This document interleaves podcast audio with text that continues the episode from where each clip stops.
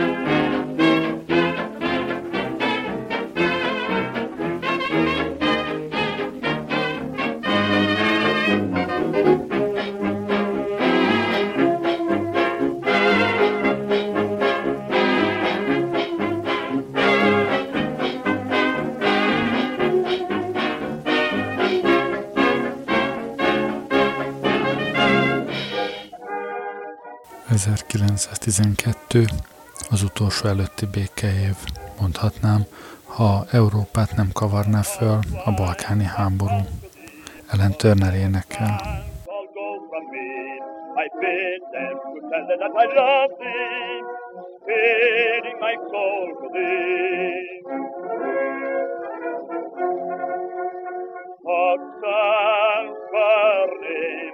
Fire my veins with passion bold, love I, love thee, till death stands grow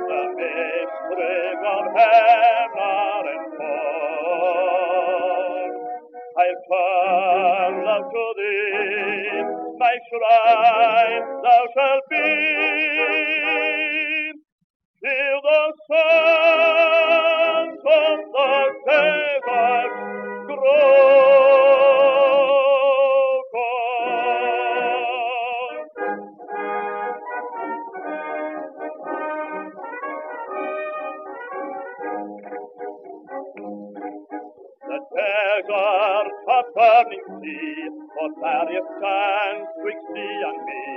For love past life had taken to me, in thee. Sun finds me far beyond the caravan. There was to me, pervading strength of man.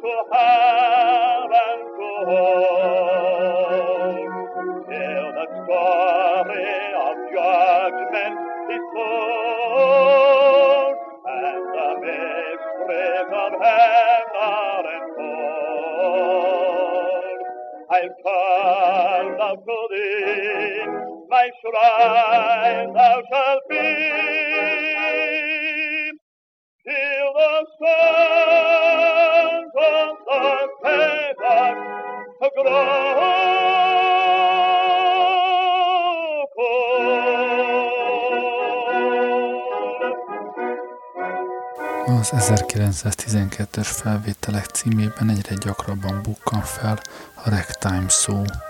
Ennek a számnak, amit most hallottok a címe, Ragtime Violin. És nézzünk csak, mi történt még 1912-ben.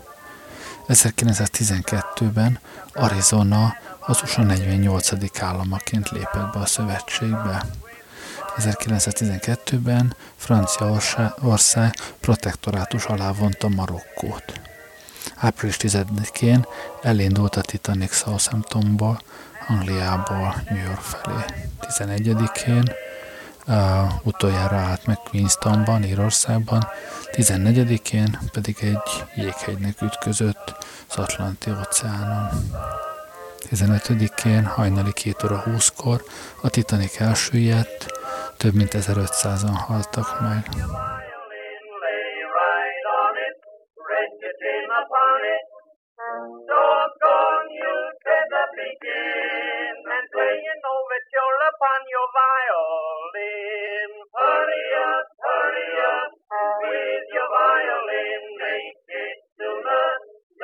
Stop the tuna. on your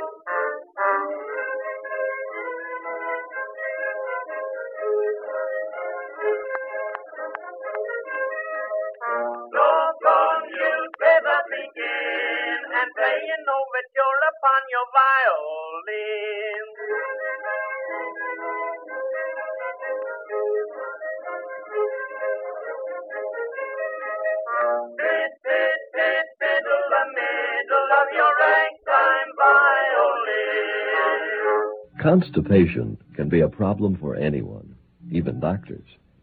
And when constipation occurs, it's interesting to see just what doctors consider important about a laxative they might use or recommend.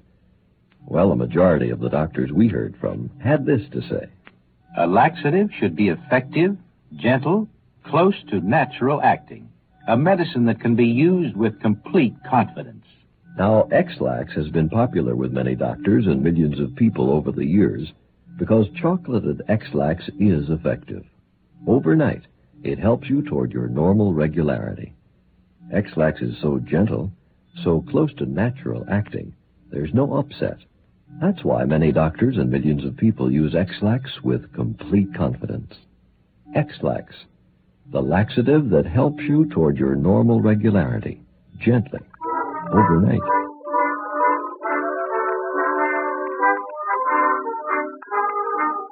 És most a reklám után még egy ragtime, Dolly Connolly énekel.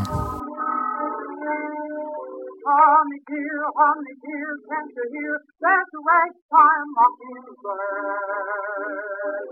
Lend an ear, lend an ear to the dearest note you ever heard. Here's a man, here's a man, here's a man who owns that mockingbird. Hear him yell that you sell it for one dollar bill. Yes, he will, yes, he will. Honey, won't you buy for me that mockingbird? Just open up your pocketbook. Can't you hear them holler? Pay the man a dollar. Honey, if you buy for me that mockingbird, I'll call your name like King Louis the Third. If you buy for me that ragtime mockingbird.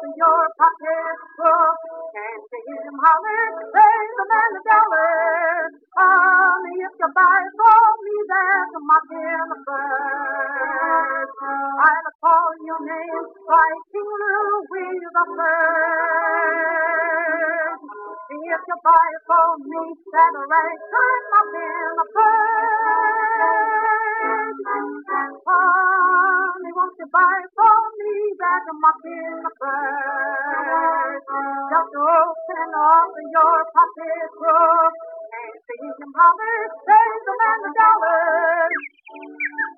Mm, ain't it pretty? He's so sweet and beautiful. You know, some folks like their chicken and their turkey, but to me, he's some bird. A ragtime mocking a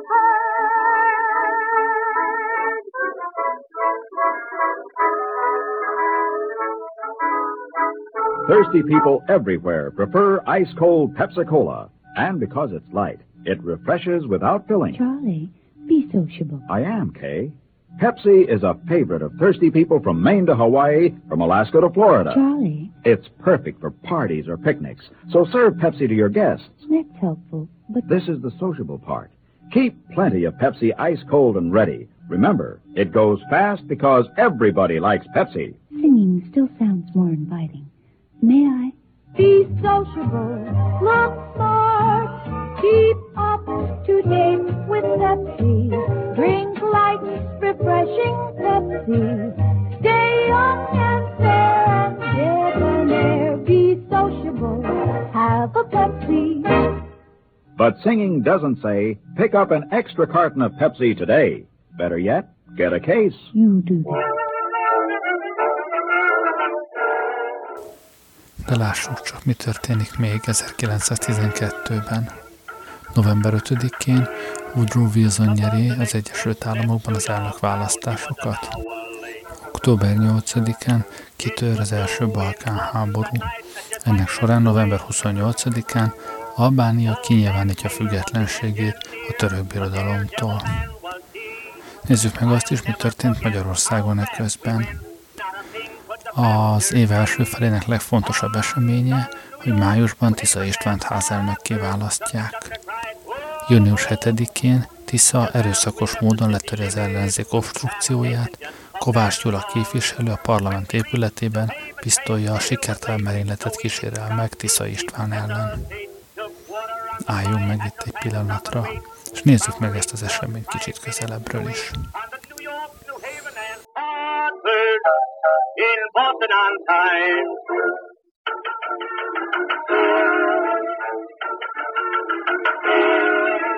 Everybody in the train was scared and not a word was said. I knew we'd be in Boston on time, but what we'd all Először talán nézzük meg, mit ír mindenről a Wikipédia. Kovács Gyula életrajza. A Tolna megyei, ma Ireg Szemcse egyik részét képező felső iregen született. Középiskolai tanulmányait Pécset végezte, és itt is vonult be önkéntesen a honvédségbe. Önkéntesi éve lejártával tartalékos hadnagy lett a 44. ezrednél. Ezután Bécsben tanult az Agrártudományi Egyetemen, majd gazdasági tanulmányútra ment külföldre.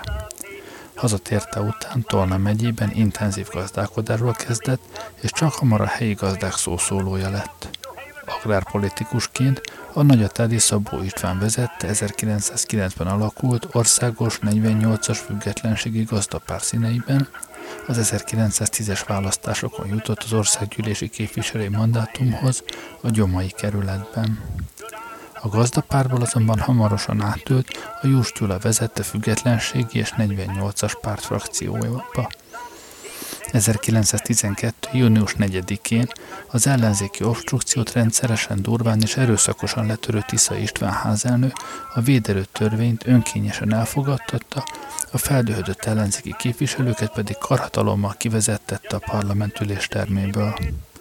Kovács az elsők között ki- kitiltottak egyike, pár nappal később, június 7-én egy revolverrel a kezében hirtelen berontott az ellenzéktől mentes terembe, és az újságírói karzatról leugorva, a padsorok között rohanva magából kikelve, van még itten egy ellenzéki képviselő felkiáltással, háromszor is rálőtt a házelnökre, aki a döbbenettől mozdulni sem tudott. Egyik lövés sem talált, a golyók nyoma ma is látszik a burkolaton. Mikor negyedszerre is meghúzta a ravaszt, már saját fejére célzott, fegyvere gyenge lőerejének köszönhetően azonban tett maradandó károsodás nélkül túlélte, a golyót is sikeresen kioperálták a koponyájából. Tisza az esetet követően folytatta az aznapi ülést. Kovácsot ezt követően bíróság elé állították, ahol mélyebben tuva- tudatzavarra hivatkozva végül is felmentették. Későbbi sorsáról keveset tudni, nyugatra emigrált, az 1933-as katolikus lexikonban még élőként tüntették fel. Bound to reach Boston five minutes to wait on the New York, New Haven, and Hartford.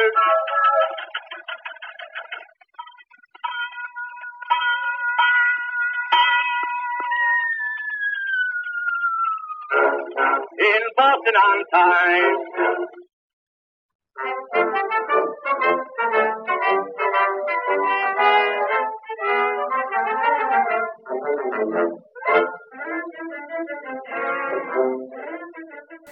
Nézzünk egy másik uh, nézőpontot, korabeli újságidézetekkel.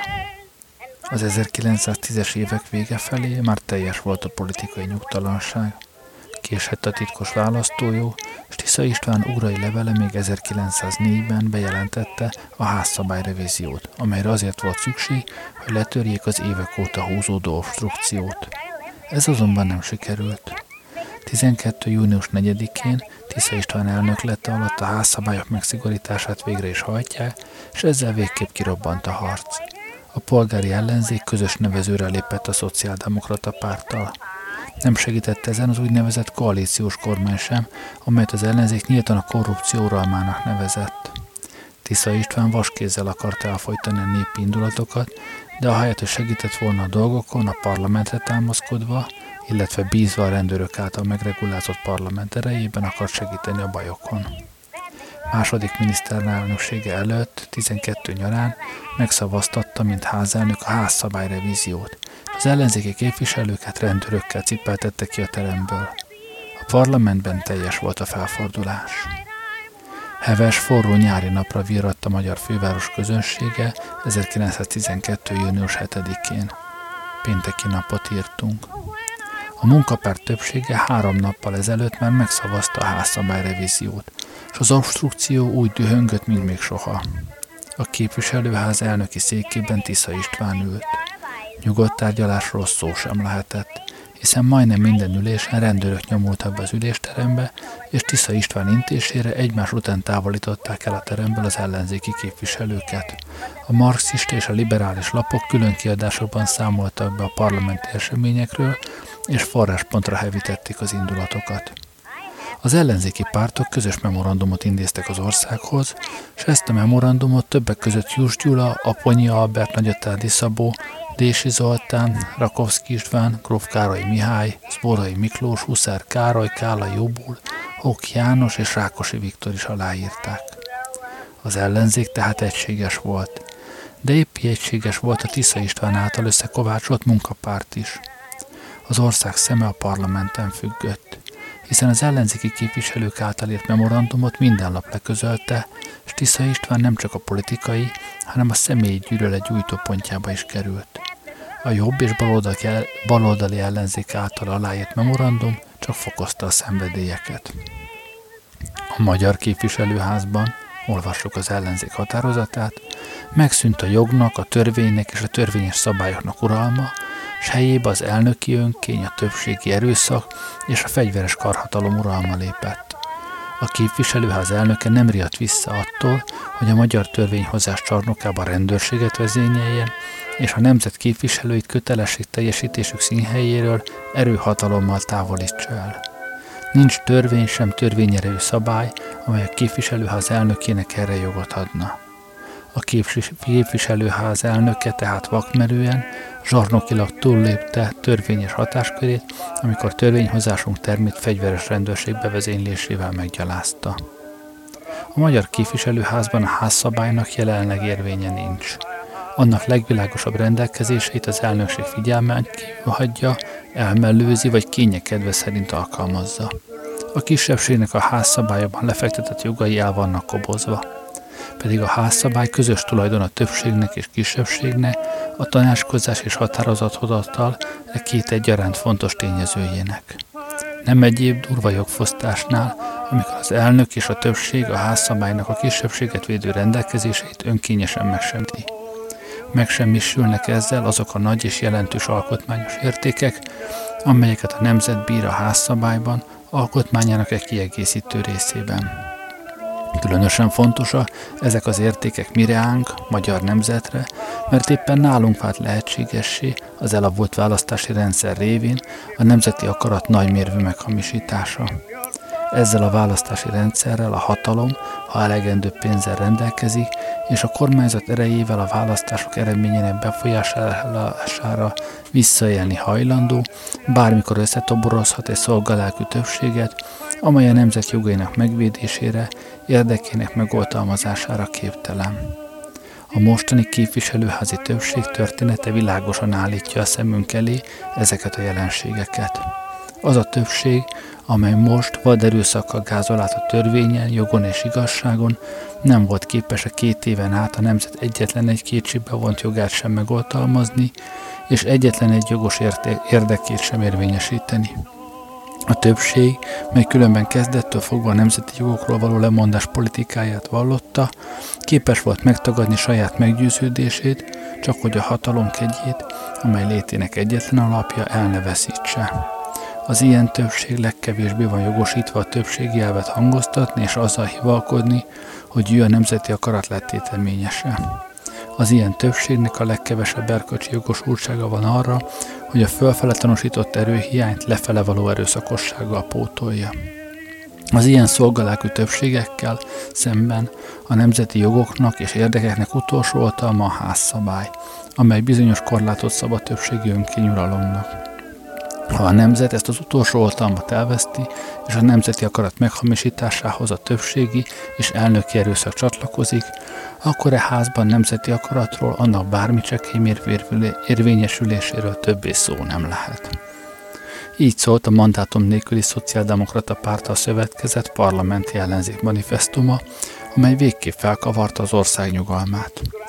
A Lukács kormány azonban mit sem törődött ezzel, és június 7-én Tisza István elnöklete alatt újból összeült a parlament. A meginduló vita ismét elmérgesedett, és Tisza István ezúttal is rendőrökkel hurcoltatta ki az ellenzéki képviselőket. A dulakodás lecsillapotta után sápadtan, de ismert energiával ismét megnyitotta az ülést. Tisztelt ház! A mai ülés megnyitását ismét sajnálatos incidensek késleltették. Rövid jelentés vagyok kénytelen tenni a háznak, Megnyitó beszédét azonban nem folytathatta, mert a parlamenti karzatról rövid egymás utánban három revolvert lövés dörrent el. A golyók közvetlenül Tisza István mellett csapódtak a faburkolatba, de nem találták el ezt a rettenthetetlen embert, aki viasz sárga arca, de ülésről nem mozdulva, tekintett a lövések irányába. Ekkor eldördült a negyedik lövés is, de ezt a merénylő önmagának szánta. A lövéseket Kovács Gyula ellenzéki képviselő adta le, aki Tisza elsőnek cipeltetett ki a teremből. Ez az esemény betetőzése volt az akkori túlfűtött állapotoknak, most nézzük meg, hogy a Magyarországi Szociáldemokrata Párt miként használta ki, és hogyan írt erről a merényletről. Másnap, június 8-án az ügyészség lefoglalta népszavát de alig két óra múlva, fehér foltokkal, mégis az utcán volt a lap, és részletes beszámolót nyújtott a parlamentben lejátszódott eseményekről. Hogy ebben a korban hogyan lehetett izgatni, azt az alábbi cikkek bizonyítják, pedig ezek a cikkek csak az elkobzott számok után jelentek meg, és így elképzelhetjük, milyen tollal íródtak azok a beszámolók, amelyeket a második kiadásból ki kellett hagyniuk a népszava szerkesztőinek. Így írt ekkor a népszava. Rálőttek a geszti betyárra. Amikor már egyetlen tisztességes ember sem volt a teremben, csak Tisza István lopott pénzért összevásárolt részek csordája, akkor ez a minden emberi érzésből kivetkőzött aljas fenevad ismét felszaladt az elnöki székbe, utált, szikár alakjával elhelyezkedett, és megnyitotta a munkapárti országgyűlést. Ebben a pillanatban jelentkezett az ezernyi rémtettel kihívott végzet. A teljesen üres baloldali padszakasz sorai közé ugrott, a baloldali újságírók karzatán áthatolva, és a páholy ajtaját felszakítva Kovács Gyula, a legelőször kitiltott képviselő. Képéből kikelvás, egész testében remegve kiáltja Gróf Tisza István felé. Van még itten egy ellenzéki képviselő. A meglepetéstől sárgára válva elhallgatott Gróf Tisza István, a jobb oldalon a képviselők elámulta. A halotti csendben Kovács Gyula magas emelt egy revolvert, és hirtelen kinyújtva azt az elnöki emelvény felé, rálőtt Gróf Tisza Istvánra. A golyó nem talált. Rettenetes pillanat volt. A döntés megriasztotta a képviselőket a jobb oldalon, és a karzaton a közönséget. Mindenki felugrott. Nem telt bele egy szempillantás, és Kovács Gyula ismét elsütötte revolverét. Megint Tisza Istvánra célzott, ez a golyó is messze süvített el az elnöktől. A rémes kavarodásban a munkapártiak felugráltak, össze-vissza futkosta, sokan Tisza felé rohantak, a mungóknak az volt az első gondolata, hogy te megsebesült a geszti betyár. Tisza István, aki a rettethetetlen vakmerőséget szeret pózolni, rettenetesen megijedt. Hiába hazudják majd a megfizetett tollak az ellenkezőjét, Tisza halálosan megijedt, meg sem mert mozdulni, és csak akkor emelkedett fel székében, amikor a harmadik lövés is eldördült Kovács Gyula revolveréből. A harmadik lövés sem talált, és a halosárga Tisza a fölött való örömében, hogy még mindig él, feltápászkodott, és a rémülettől megdermett tekintetét Kovács Gyulára vetette. És most következett ennek a szépen megindult történetnek szomorú és drámai fejezete, amelyről a megbecsülés és a mélyen átérzett részvét hangján számolunk be. A következő pillanatban ugyanis negyedszer dördült el Kovács Gyula fegyvere, és ez a golyó helytelen irányba futott, mert Kovács Gyula főbelőtte magát. Amikor Kovács Gyula véresen feküdt a padok között, a mungók, akik az imént még gyáván meglapulta, most rárohantak a haldoklókra, haldoklóra, nekiestek, ütötték, verték, rúgták, pofozták, ruháját tépték. Az újságírók figyelmeztették a verekedő kapcabetyárokat, de tiszta hívai tovább bántalmazták a mozdulatlanul fekvő embert, akinek fejéből dőlt a meleg piros vér. A hasonló stílusban tartott részletes beszámoló után a következőket írt az akkori népszava. Kovács Gyula nagyszerűen és meghatóan szép cselekedetével beírta magát a történelembe, és egy egész országá kegyeletes aggodalommal beteg ágya mellett. Tisza István pedig, hogy hősként ünnepelhesse magát, amikor szörnyű ijedelmében magához tért, folytatta az ülést a lőporfüstös képviselőházban. Amikor Tisza felfüggesztette az ülést, a lopott pénzen összevásárolt csorda kitudult a folyosóra, és ott rekedésig éjjenezték és tapsolták a geszti betyárt. Kovács Gyula életveszélyes sebeit akkor kötözték be a házban, és a munkapárti csűrhe éjjenzett. Egy haldoklót vittek a mentők, és ez a piszkos csőcselék tombolt, tapsolt és ünnepelt. A munkapárt tolvajbandája röhögött és duhajkodott. came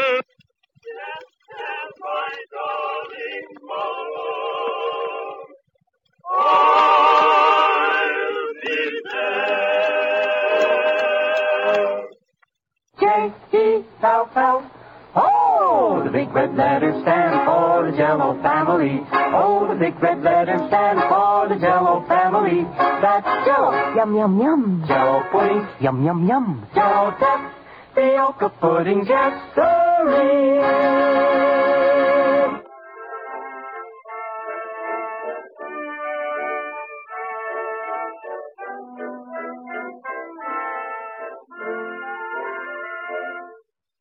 I have brought you here, my Mary,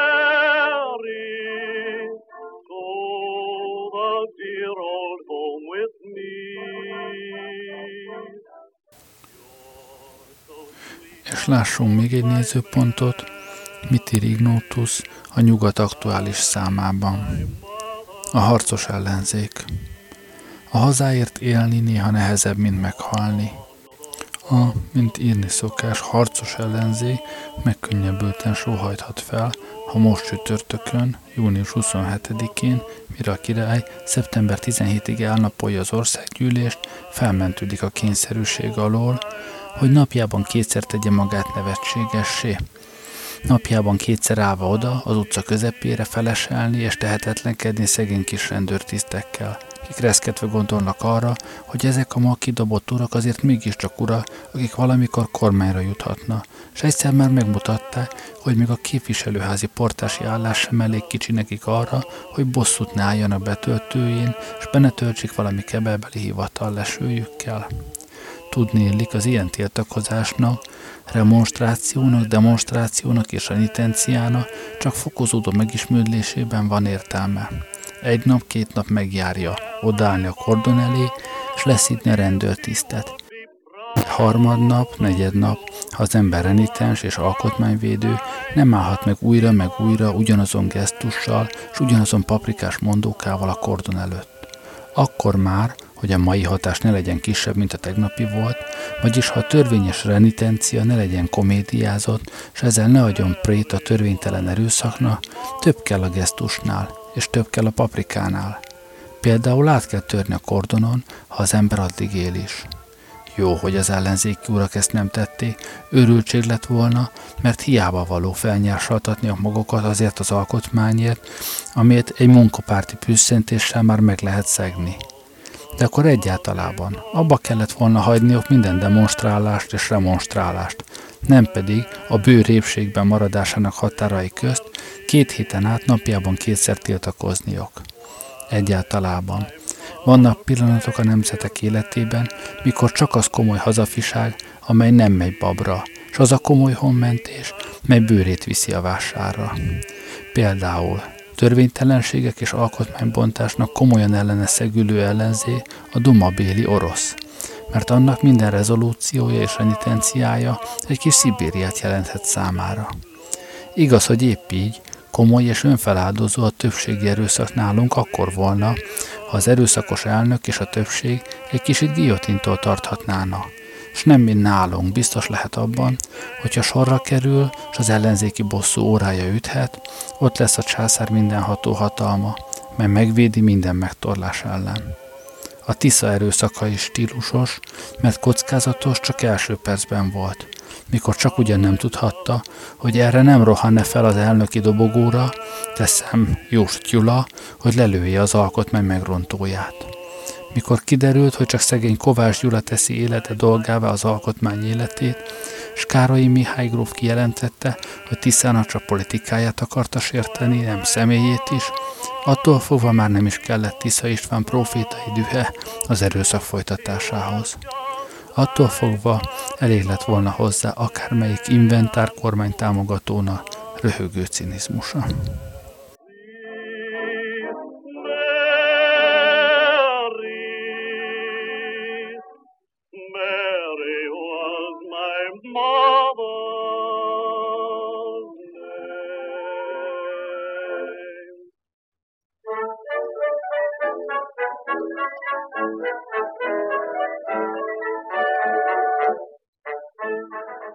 Aki ne hogy Isten azt hinné, hogy holmi talmi politikai áthallások miatt csúcsálta mennyit ezt az esetet, ki kell ábrándítsam.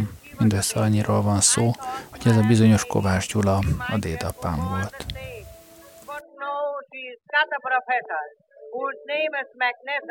who knows twice as lesser as she. She plays ragtime air till I'm getting gray hair. So I said, listen here once to me. Music but music must come from Berlin, where the music but music is played. This ragtime called music makes music and music. This ragtime called music is made by the hand. In Berlin, a musiker's name must be Schmidt, or anyways, Vogel or Strauss. But in this crazy land, there's a band in command of a fella named John Philip Stout. It's terrible. The songs in this nation are all imitation. The words and the music is false. But oh, what a feeling when you hear them spieling that beautiful blue donut ball. Your heart gets a pleasure in most every measure. It's all about sweethearts and love. but there's something wrong, for they're singing a song. I love my wife, but oh, you kids love. Music, but music must come from Berlin, where the music comes all from the heart. These songs from Salome, and you have to show me they should finish before they should start. Jawohl. But I wouldn't mind it. The one problem is, each time that I hear something new, it's so syncopated, as much as I hate it, I find myself singing it too. It's fear. The German musicians are really magicians. Their songs fill your eyes full with tears. But here with the coon songs and Baumheini moon songs, they only bring tears to your ears.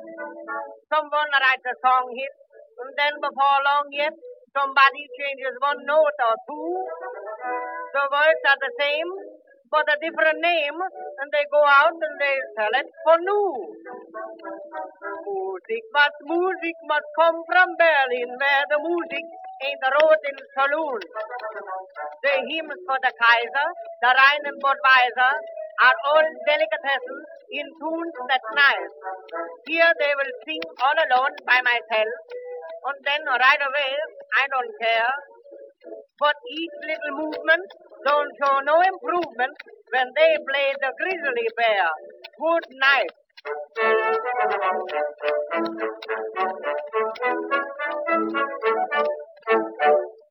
We toast them crisp, we toast them light, you can tell by the taste we toast them. They're a tasty treat, so good to eat, delicious and light from toasting. Toast, toasted. And you know what? We like 'em.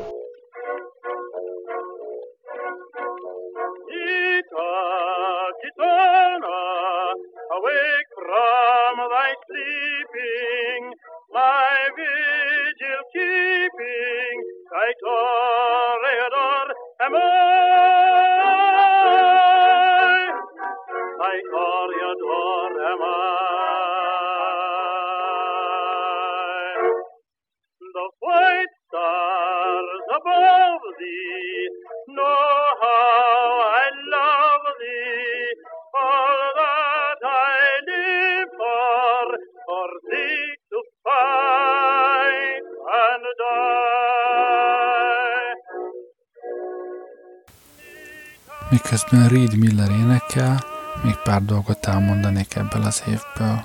1912 az, amikor a kőbányai Richter gyógyszergyár forgalomba hozza Kalmapirin neven védjegyzett nevű lázcsillapítót. Ugyanebben az évben készül el Svájcban az első dízelmozdony, valamint megalapul a Universal Pictures nevű filmgyártó cég. Ha már kultúránál tartunk, ugyanebben az évben jelenik meg Hasek Svejk a derék katona és egyéb történetek című könyve, valamint Carl Jung, svájci pszichiáter, a Pszichoanalízis elmélete című könyve.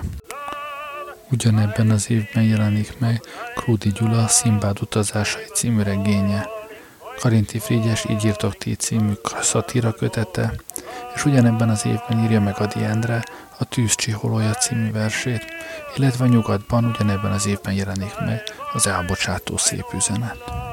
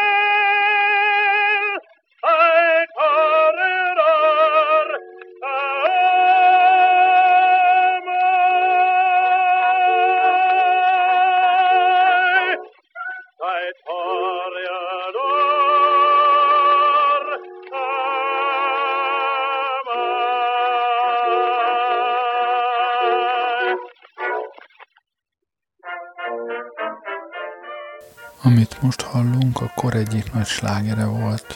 Akkor a sláger, hogy két különböző felvételét is meghallgatjuk egymás után, mind a 2012-ből természetesen.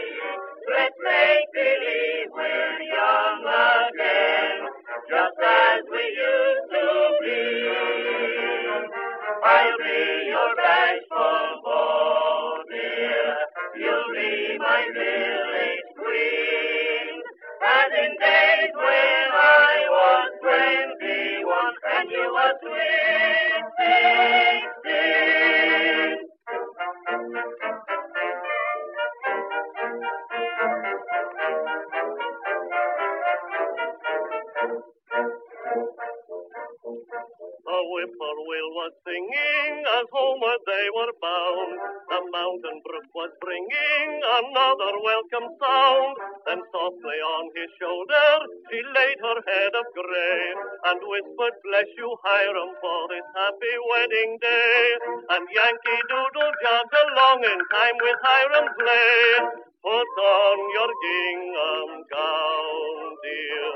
Come on to town with me. Let's make believe we're young again, just as we used to be. Tulbo, dear, you'll be my village queen. As in days when you were twenty-one, and you were sweet sixteen. Put on your gingham gown, dear, come on to town with me. Let's make believe we're young again, just we used to be. I'll be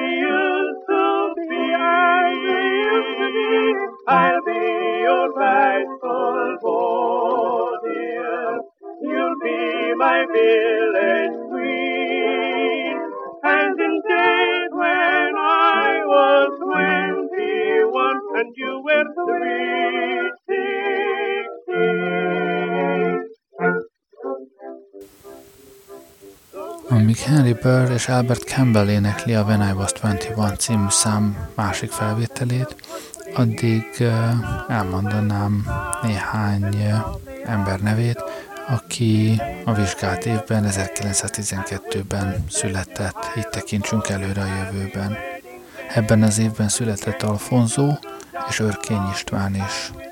Ebben az évben született Kádár János és Habsburg Otto Raoul Wallenberg, svéd diplomata. Ugyanebben az évben született Beamter Jenő, vagy más néven Beamter Bubi, a magyar jazz egyik legnagyobb alakja. Ebben az évben született John Cage zeneszerző, róla már volt szó egy korábbi adásomban. És ugyanebben az évben született Michelangelo Antonioni.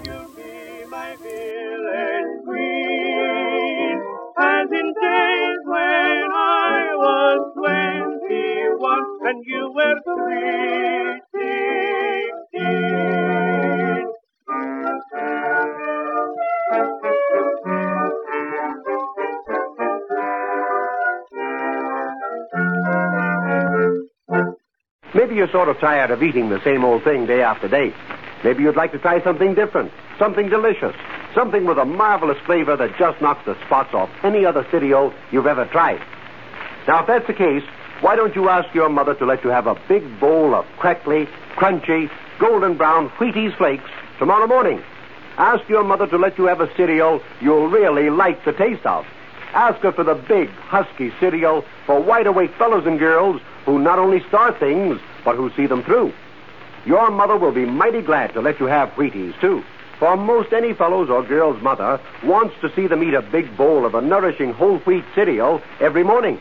And your mother probably knows, too, that authorities now recognize that Wheaties supply the very same amount of heat producing units you need to help keep your body warm these cold winter days as a cooked cereal does. So you can be sure she'll be glad to let you have all the Wheaties you want to eat this winter if you ask her for them. Remind your mother to always look for the famous seal of acceptance of the Committee on Foods of the American Medical Association whenever she buys Wheaties. That seal means much to her. It tells her that Wheaties are a pure product honestly advertised.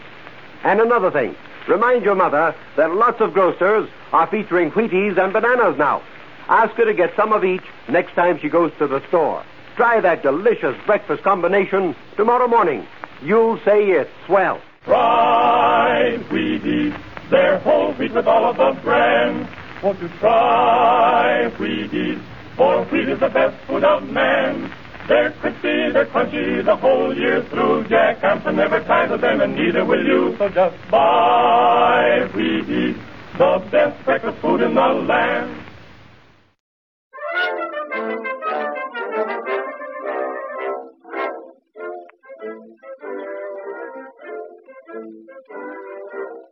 Miss Bridget Malone was a fine Irish lady with never a thought of a fault. But look at her now in the magistrate's court on a dandy old charge of assault. Judge, dear to yourself as a broad-minded man. Quit pinch and make hasty, you toad. This last to the copper who's holding her up. For poor Bridget is there with a load. A mai adást Stella Mayhew zárja. Én búcsúzom, köszönöm, hogy velem voltatok ma este. Gerlei rádiózott. Jó éjszakát kívánok! It's all right, Casey. I knew for years. I knew when he was nothing but a liar. No, no. Practicing the law, certainly, Casey. I knew him in Ireland when we used to sing our Camalias together. As I strolled out one morning down by the riverside, I met a fair maiden near a coal black were her eyes. Red and rosy were her cheeks, coal black was her hair, and costly were the robes of gold this Irish girl silhouette. The doodle the dum daddly nutty addlum, toodly daddly diddle dum nutty eh, taddly doodle dum nutty nutty eh, taddly diddle the doodle dum dum nutty eh. There now.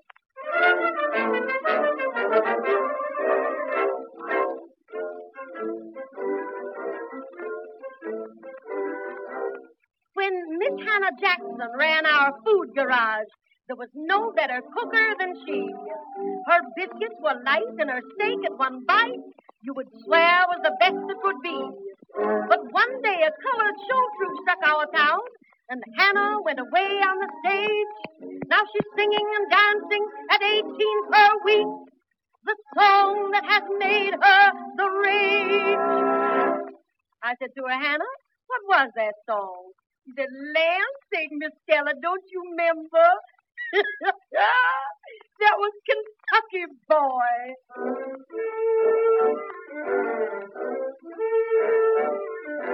What is his name? That little pickaninny Kentucky boy. What is this game?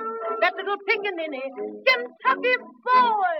Just see him walking down the street, liver, lips, and kidney feet. He sure is some noise, and he is hard to beat. Kentucky boy. Oh, you, Kentucky boy, you are my pride and joy. You have certainly stole my heart away. That's all. Everyone lifts their lids and says, Hello, Kentucky kid. Sing one song for my old Kentucky, uh, Kentucky, Kentucky boy. Oh, you, Kentucky boy, you are my pride and joy. You have certainly stole my heart away. That's all. Everyone lifts their lids and says, Hello, Kentucky kid. Sing one song for my old Kentucky, uh, Kentucky, Kentucky boy.